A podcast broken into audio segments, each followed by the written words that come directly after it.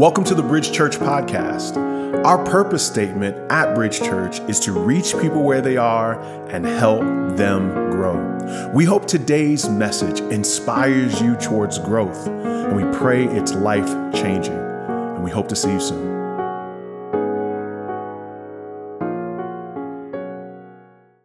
Well, Happy New Year again, and uh, welcome to the first Sunday of 2019. Yeah, yeah, that's yeah, exciting. It's new year, brand new, out the box. Um, and many of us make New Year's resolutions. You don't have to identify yourself in the moment, but you know, we many of us do. And according to surveys, the top resolutions for Americans are to goals to lose weight, eat healthy and nutritious, get out of debt, read more, etc. Make more money. But the interesting thing about these resolutions is that we oftentimes fall short of making those things become a reality because we don't really quite grasp what we're up against or who we need to get to who we need to get us to the next step in the next level. And each year we have what I refer to as reverse Cinderella syndrome. Y'all remember Cinderella? She was living a busted life, and then for a few hours got to live her best life. But then when the clock struck midnight, her chariot turned back into a pumpkin. You know, the, uh, everything went back to the way it was, busted before. And I say we do a reverse Cinderella because we think that when it, the clock strikes midnight, all of a sudden, all of our bad habits and all of our former ways completely go away, right? It's like, okay, because I said new year, new me, then that means I'm gonna eat well, I'm gonna work out every day, I'm gonna read every book, I'm gonna take out toxic people in my life, I'm not gonna be a toxic person in my life, I'm going to do all of these things January 1st. And because of that, we can end up getting discouraged, frustrated, and that after for some of us has happened already. The funny thing about it is New Year's Eve really isn't set up well for those of us who have good intentions to get up in the morning and do a whole lot of things, right? Like many of us stay up late, we're you know kind of tired, maybe some other things, and uh, and so it becomes a challenge. But the reality is that the challenge, the problem is that the calendar has changed, but you and I haven't changed. Like we're the same person at 1201 that we were at 1159. And so in order for us to really make the most of any new year, we have to think differently about what does it take. And so that's why today's message is really the theme is redeem the time redeeming the time because we need to redeem time to do that. To redeem means to recover or to, to buy back. And if there's one person in the scripture that knows a lot about lost time and found time, it's the person credited with writing this passage. His name was Moses, and this passage is Psalm 90. It's interestingly the only psalm out of the whole Psalter, 150 that he's accredited with. So this is how it reads there's a superscription, a prayer of Moses, the man of God. Lord, you have been our refuge in every generation. Before the mountains were born, before you gave birth to the earth and the world, from eternity to eternity, you are God. Now, Moses has a unique perspective and point of view when it relates to time. He was born to a people who had suffered at this point over 400 years of oppression by Pharaoh. And as their numbers started to increase, this Pharaoh decided to actually exterminate infanticide, just kill all of the babies who were male of the Hebrews. That was the time in which he was born. And his mother did his best to kind of hide him as much as she could. But then after a while, he got big enough that she knew that that wasn't going to work anymore. And so she prepared a basket, you know, made it kind of waterproof, put him in the basket, and floated him down a river. And this is when you think about it, where timing is everything. I mean, at the wrong time, a, a, a wave could have flipped the basket over. That's it for baby Moses. At the wrong time, a predator could have come in the water. That's it. Or the wrong person finds the basket. But as it would find out, as it would happen, that Pharaoh's daughter, the very Pharaoh whose decree it was to exterminate these babies, his daughter happens to find this baby and is drawn to him and decides to take care of him. So he ends up being raised in the very house, in the very mansion, in the very palace of the people who were seeking to exterminate him because of timing. But not only that, we also know that in, in the Exodus account that the wild thing was because his older sister happened to follow the basket and then when she when the pharaoh's daughter found the basket and she sees this hebrew uh, child around she said hey i need a i need a wet nurse. So then his daughter, his sister Miriam actually goes get goes to get his mom, and his mom gets paid to nurse her own son in the palace. And during that time, she reminds him and talks to him about what his real identity is, and, and that she believes that he was given this unique opportunity and this unique moment for a purpose and a reason. Well, we also know that at around 40, Moses starts getting fidgety, right? He starts to feel like, man, this, he starts to have a little bit of a midlife crisis because he keeps hearing and he's heard all his life that he's this deliverer, but yet he sees this Egyptian beating up a Hebrew and he decides to intervene in his own timing. He kills the Egyptian, and then word gets out. And so now he's a wanted man and he runs and flees into hiding because his timing wasn't right maybe we can identify with Moses because you know that feeling when people have all of these high expectations and hopes for you.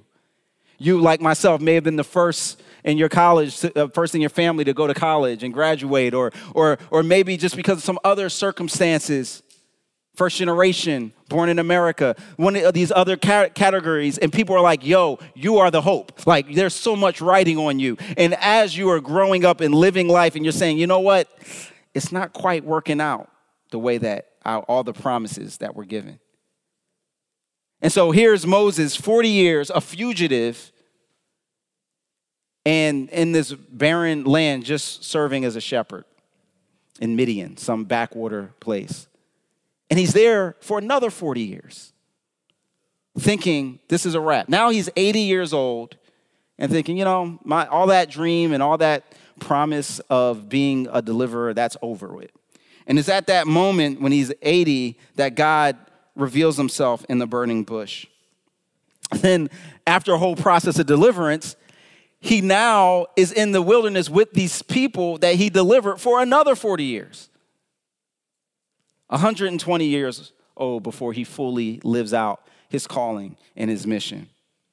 And, that Moses, this is so when we read this, that he's, he writes toward the end of his life, and he says, You have been our, our refuge in every generation. He said, Look, my, my mom told me something about how you kept us in the midst of suffering and oppression. She, she told me about how faithful you've been, and I've seen you be faithful in my life, and then the next generation who entered into the promised land. So here's the key point is that when we start with time, we have to remember that before the mountains, before this world existed, God was there. God is the source of time. He's the source of it. He's the author of time. Time, in fact, is a space that God created himself. He exists outside of time. And for us to really appreciate what to do with our time, we first have to start there. Because even when God revealed himself to Moses, he said, I am the God of Abraham, Isaac, and Jacob. What he was revealing is I'm the God of the generations. I was Abraham's God, I was Isaac's God, I was Jacob's God, and now I'm here. I've been here, I've been doing this. Like you wanting to deliver your people and get justice for them, that might be new to you, but I've been at this for a while. and so don't fear and don't fret. And oftentimes we can feel like our plans and our time has been wasted. But if we remember that God is the source of time and that He's operating on a different timetable, it might help us. But Moses also reveals the problem in verses three and four. He says this You return mankind to the dust, saying, Return, descendants of Adam, for in your sight a thousand years are like yesterday that passes by, like a few hours of the night. And so, so what Moses does here is he recalls back to the fall. He says, You return mankind to the dust and say, descendants of Adam. Of course, we know Adam was the first man that God created. And when he and Eve were in the garden, there were two trees that were placed in the garden. One had everything to do with time, the tree of life. The other was a choice that God put there to see if they would worship Him or go with their own methods and plans for their own lives, the tree of knowledge. We know they ate that tree. And so, as a result of that, and also to rescue them from being in a perpetual state of fallenness, God casts them out of the garden and protects them from eating the other tree, the tree of life. But here's the problem. Ever since that point, we experience the burden and the struggle of life not as it was meant to be, but as it exists in a fallen world. It says in that same Genesis chapter 3 that thorns and thistles would come up and arise and resist the man and the woman. Pain would come in childbearing, that there would be all of these fruit of this fallenness. And, and, we experience it day to day, right? Like you're late for that job interview, and then MTA picks this day to act up and have a, a, a delay on the train. You're like, really, right now? I got, I got to go reroute it and take a whole nother path today? It's fallen, it's broken. And there's also ways in which we also look at the second part, right? So, so not only is there a fall, but then he says, For in your sight, a thousand years are like yesterday that passes by, like a few hours of the night. As a result of this, now we have a disconnected view from God's perspective on time. As a result of that, sometimes we tend to judge God based on our sense of timing. You, you're, not, you're not acting, you're not doing this right, God, because you know that bill was due like yesterday. So if you're an on time God, um, I think you might be running a little late on MTA. Right? We can feel frustrated and feel like, yo, things aren't happening according to my time frame. What's wrong with you? And God is saying, yo, his time frame is operating on an entire different playing field.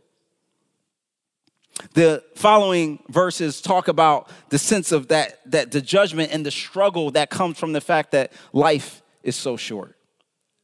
But then Moses goes on in verse 8. He says, You have set our iniquities before you, our secret sins in the light of your presence. Our lives last 70 years, or if we are strong, 80. Our time is often wasted. It's not just that it's brief or that it's short, but it can also be unproductive and unfruitful. We can be frustrated with our own inability to use our time effectively. And part of the, the challenge is the temptation of temporary gratification, short term gratification over long term gratification. You know, that, that tendency that we have, we see this in scripture all the time, right? Like, I mean, when you look at Abraham and, and Sarah, and they were promised that God would give them a baby, but they were really old. And when God revealed this to Abraham, he was 75. And so they're like, okay, this may be possible. You know, we old, but you know, God is God. Then 80 comes around. Then 90 comes around. By that 95th birthday, they're like, well, you know, maybe we need to kind of help God out. So they, so Sarah suggests that they go to his servant girl Hagar and have a baby with them. And, and, and that is not, exact, not what, at all what God had in mind. Or you look at Esau. Here's a guy who had an entire inheritance in store. Just imagine like a million dollars just waiting for you if you just, you know, wait out and be patient in time. And somebody comes up to you and says, Hell, I tell you what, you can wait for a long time to get that inheritance, or right now, I give you the most banging chopped cheese sandwich you ever had in your life. Like, it's gonna change your life, son. Like, yo, this is amazing. And you just came back from a workout because you know new year new you. So you're like uh i'm hungry. Yeah you get the million dollars. Give me this right now. That's what esau did. Completely squandered his inheritance now that might sound crazy and foreign but the reality is we oftentimes give up our dignity to be in toxic relationships i'm gonna do this exchange and instead of holding on to the value that God says I have for my life, well, since this person will give me attention, if I just give him myself and my body for the night, then okay, I'll make that exchange. And because we don't have this view on time, look at what C.S. Lewis said about the, the perspective that we oftentimes miss when it comes to time and, and pleasure. He said, It would seem that our Lord finds our desires not too strong, but too weak. We are half hearted creatures, fooling about with drink and sex and ambition when infinite joy is offered us. Like an ignorant child who wants to go on making mud pies in a slum because he cannot imagine what is meant by the offer of a holiday at the sea. We are too, far, too easily pleased. He says, This is the problem with humanity, is that oftentimes our, our sense of vision, our sense of focus becomes so short term that we miss out on God's blessing because of what is in the present. Instead of Mr. Right, we decide on Mr. Right now or Mrs. Right now. Time is fleeting and often tragically wasted a research firm by the name of Challenger, Gray, and Christmas uh, decided to examine and study a unique phenomenon. Every March, there's some uh, basketball tournament uh, in college sports called March Madness, and they decided to, to just kind of look at how this tournament and people's enthusiasm about it impacts uh, the economy. And what they found is that when you add up the time spent on employees working on brackets, like at work, watching the tournament games live, having the extenuating conversations at the water cooler, that the loss of productivity equals about $4 billion in the United States of lost productivity. Many of us, like this shirt says, okay, he says, okay, I could, he made a bracket, and it's like I could watch basketball or go to work. Duh, watch basketball, right? And you multiply that over millions of people, and you see how just stolen moments of, let me check the score, my alma maters in a close game turns into a complete loss of productivity and value. Now, that's just what it relates to business, but what about in our very lives? How often have you settled for getting imaginary coin in a game rather than the actual coin in life? uh, some of you know, okay, looking at me, you don't know what to talk about. So, or that might have hit a little too close to home. Uh, I had this experience uh, this Christmas break. Uh, my family were together, uh, you know, in-laws were out, you know, talking to my, you know, my wife, and but I was playing this like word game, right?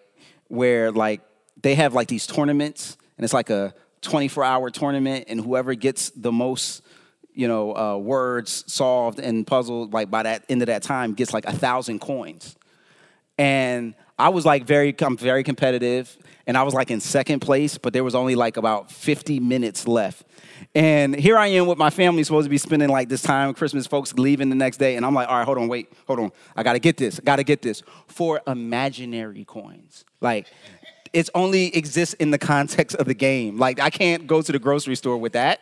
Like, yo, I got 500 coins, so uh, let me get some grapes. Let me get some. Nah, that doesn't work.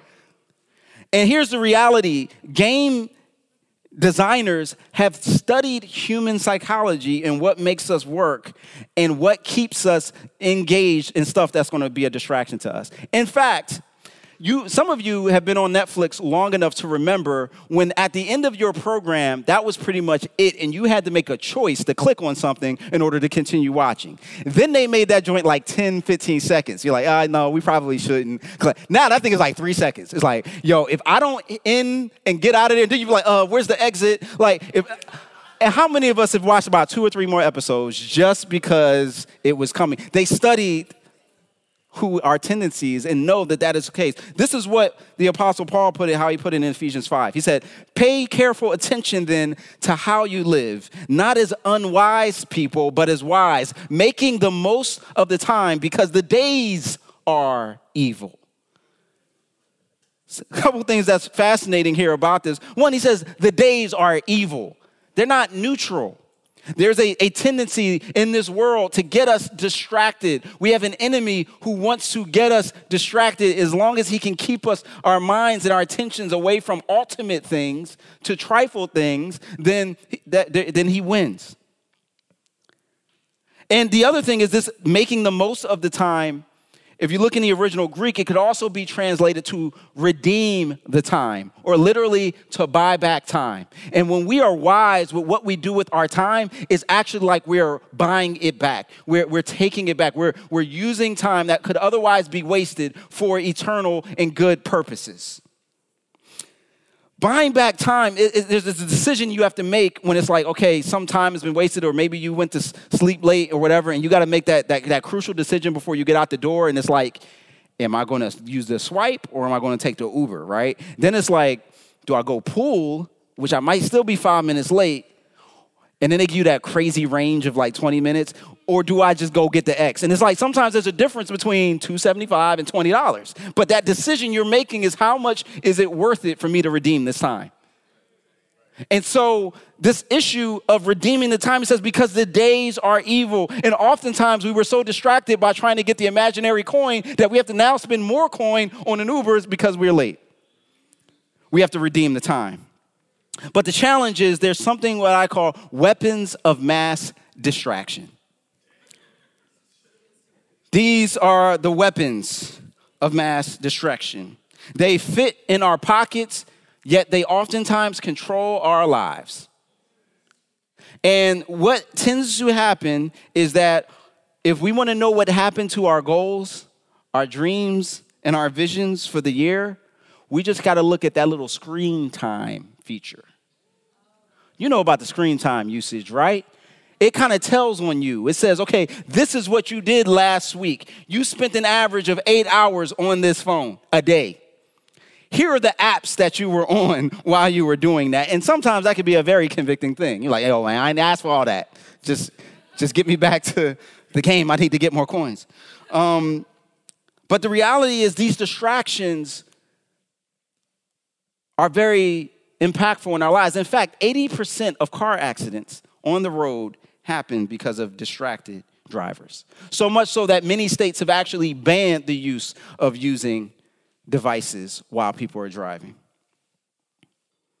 So, if this is the case, if there are so many distractions, well, what can we do? What, what about this? How, how can we push beyond this to get to a place where we're actually redeeming the time and getting us closer to our goals? Well, I'm glad you asked.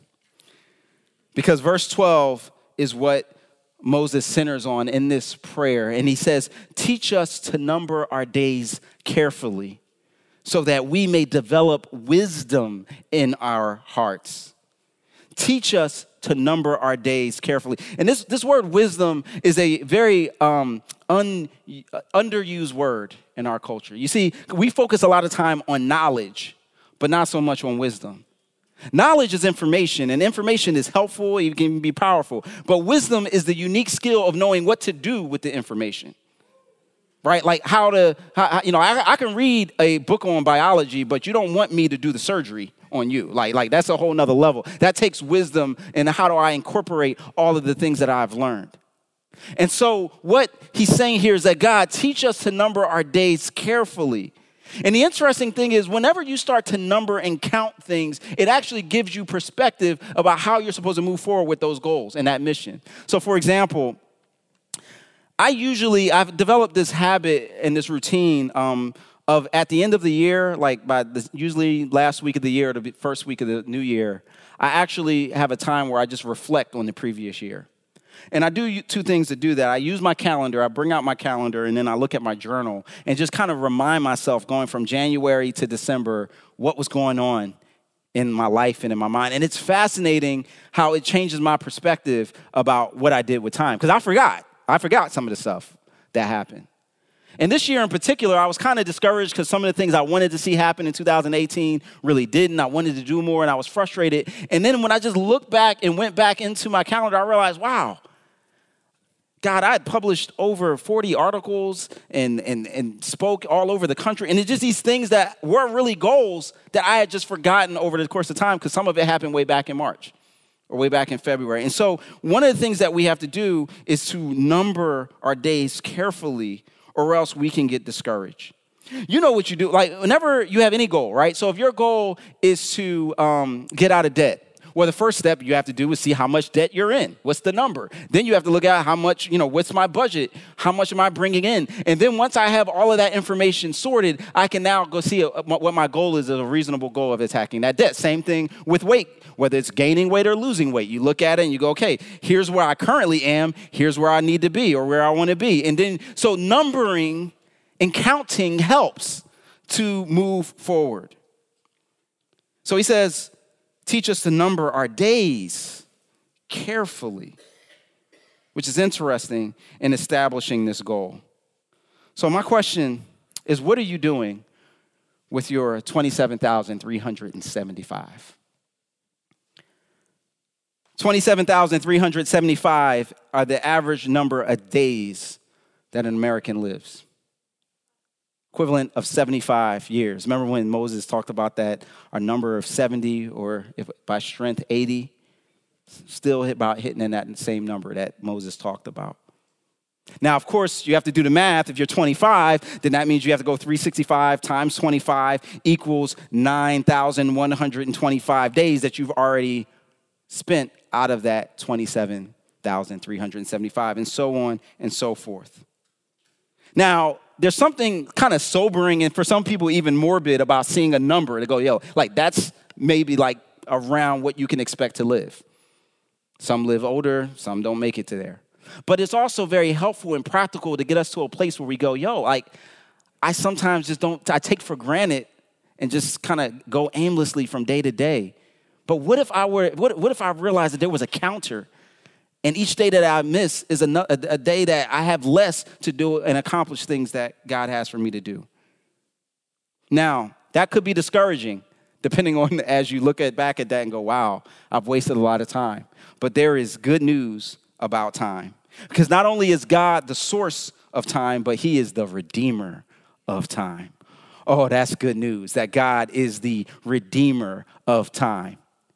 You see, God has this unique ability to buy back into whenever there's something was squandered to get you back into where it needed to be. Look at what Romans 5 and 6 says. It says, For while we were still helpless at the right time, Christ died for the ungodly at the right time. When you sometimes we take this for granted, but when you stop and think about it, the fact that it says Jesus came through 40 generations, when you look at the genealogy, God planned the exact moment, the exact time, the exact person, you know, in Mary to give birth to the Savior at the exact moment of time. Nothing was wasted. And he said that in the same way that Christ died for us, now we are redeemed if we put faith in what he did in actual time living a sinless life, healing, fulfilling prophecy, and ultimately going to his death and being resurrected in 33 years.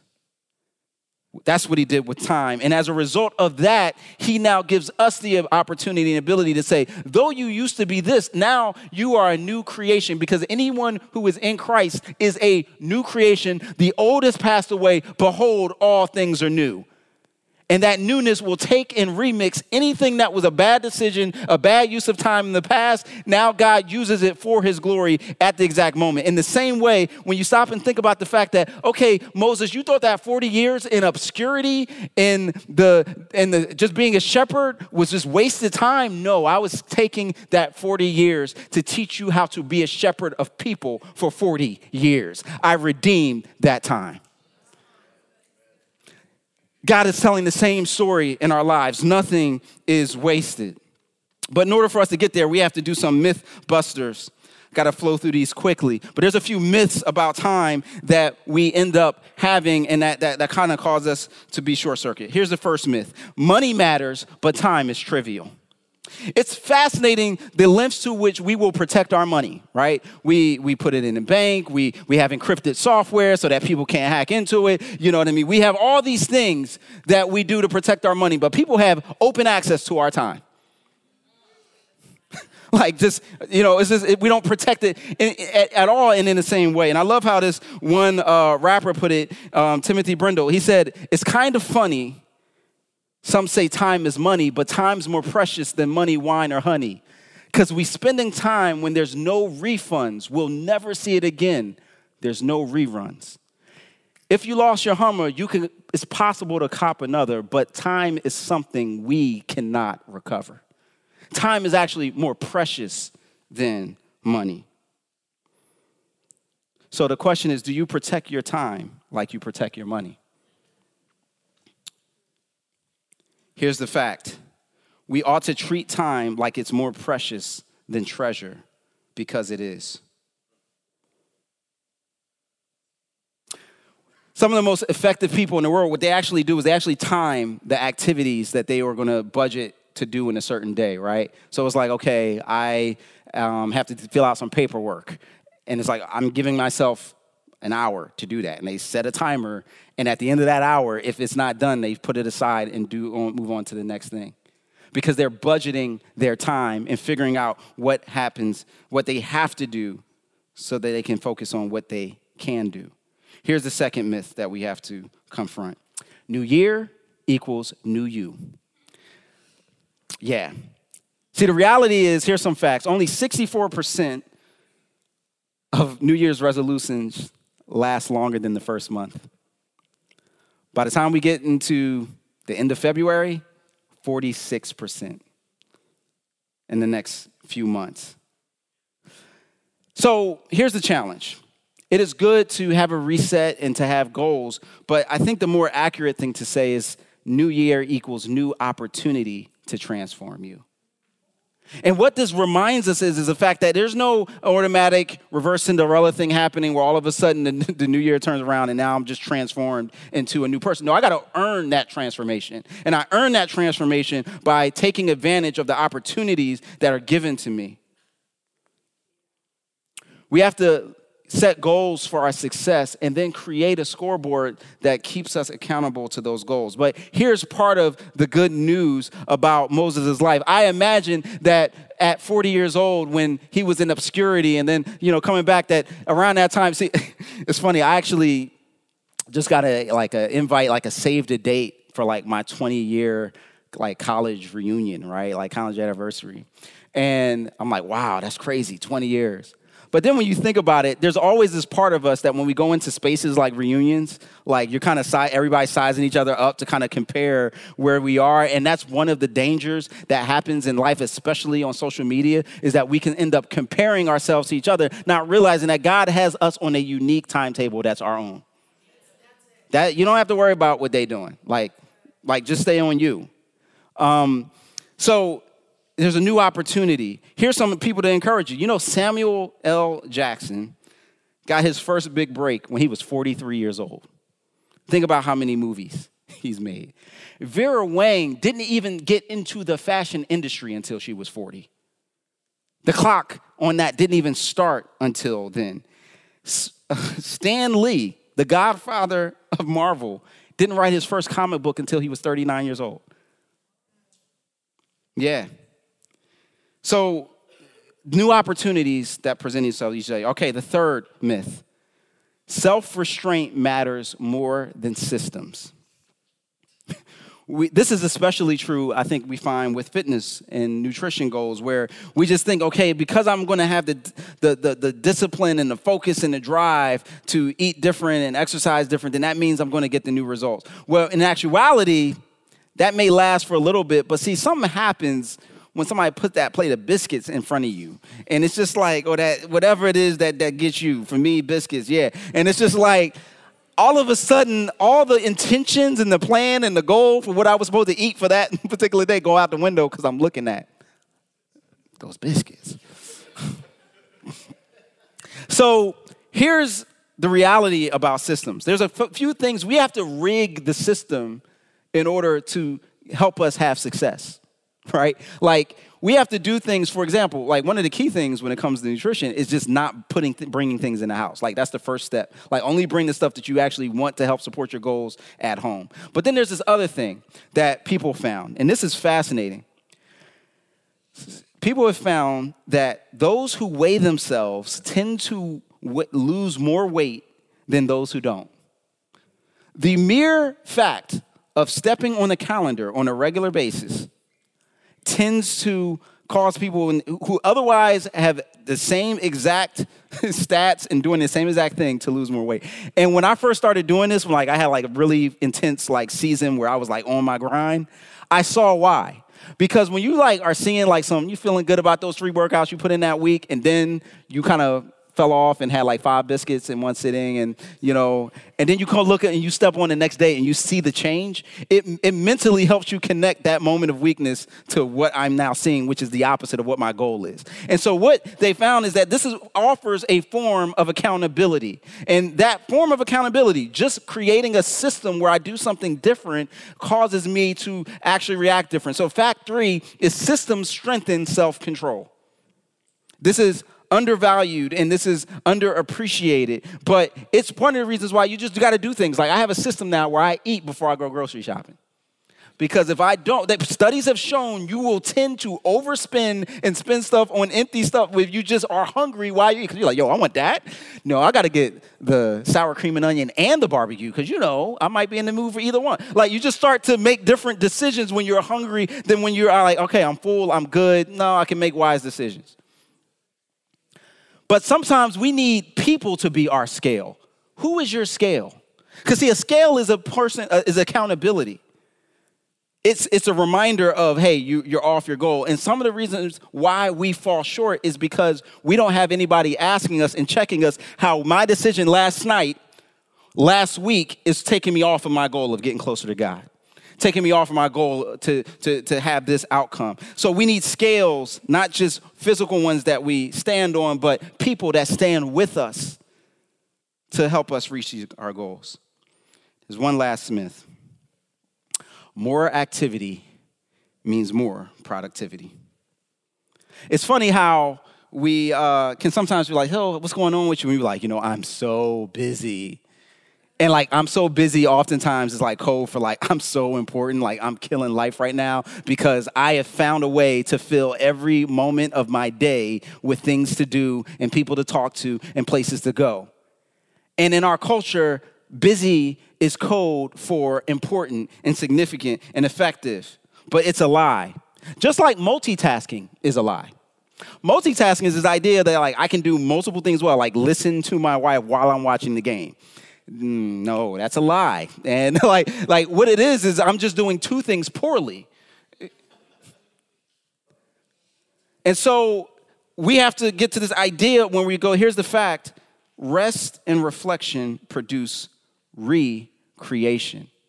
See, the picture that God gives us in creation is on the six, after creating the world in six days, He rests on the seventh, and there's this aspect of renewal. And so He's giving us a pattern to set that low. If you really want to be creative, if you really want to get to a place where the ideas are flowing and your productivity is flowing, you have to take the same Sabbath that God did.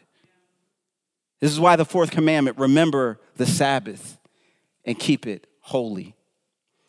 Oftentimes in Christian circles, Sabbath kind of gets a bad rap because we read all the passages of Jesus and the Pharisees giving, confronting on each other, you know, them confronting him on the Sabbath. Then we kind of almost get this idea that Sabbath is wrong or bad. And that's not at all the point. Jesus' point was, I am Lord of the Sabbath. So don't try to hold me down to your man made rules. But the rhythm of rest and reflection is absolutely essential. You can't know where you're going unless you know where you've been. We need space to create moments where we can reflect and think about what this is what Moses is doing in this very psalm. Teach us to number our days aright so that we may gain a heart of wisdom. He's saying, teach us to think about the time that we have and what we're doing with it so that we are wise.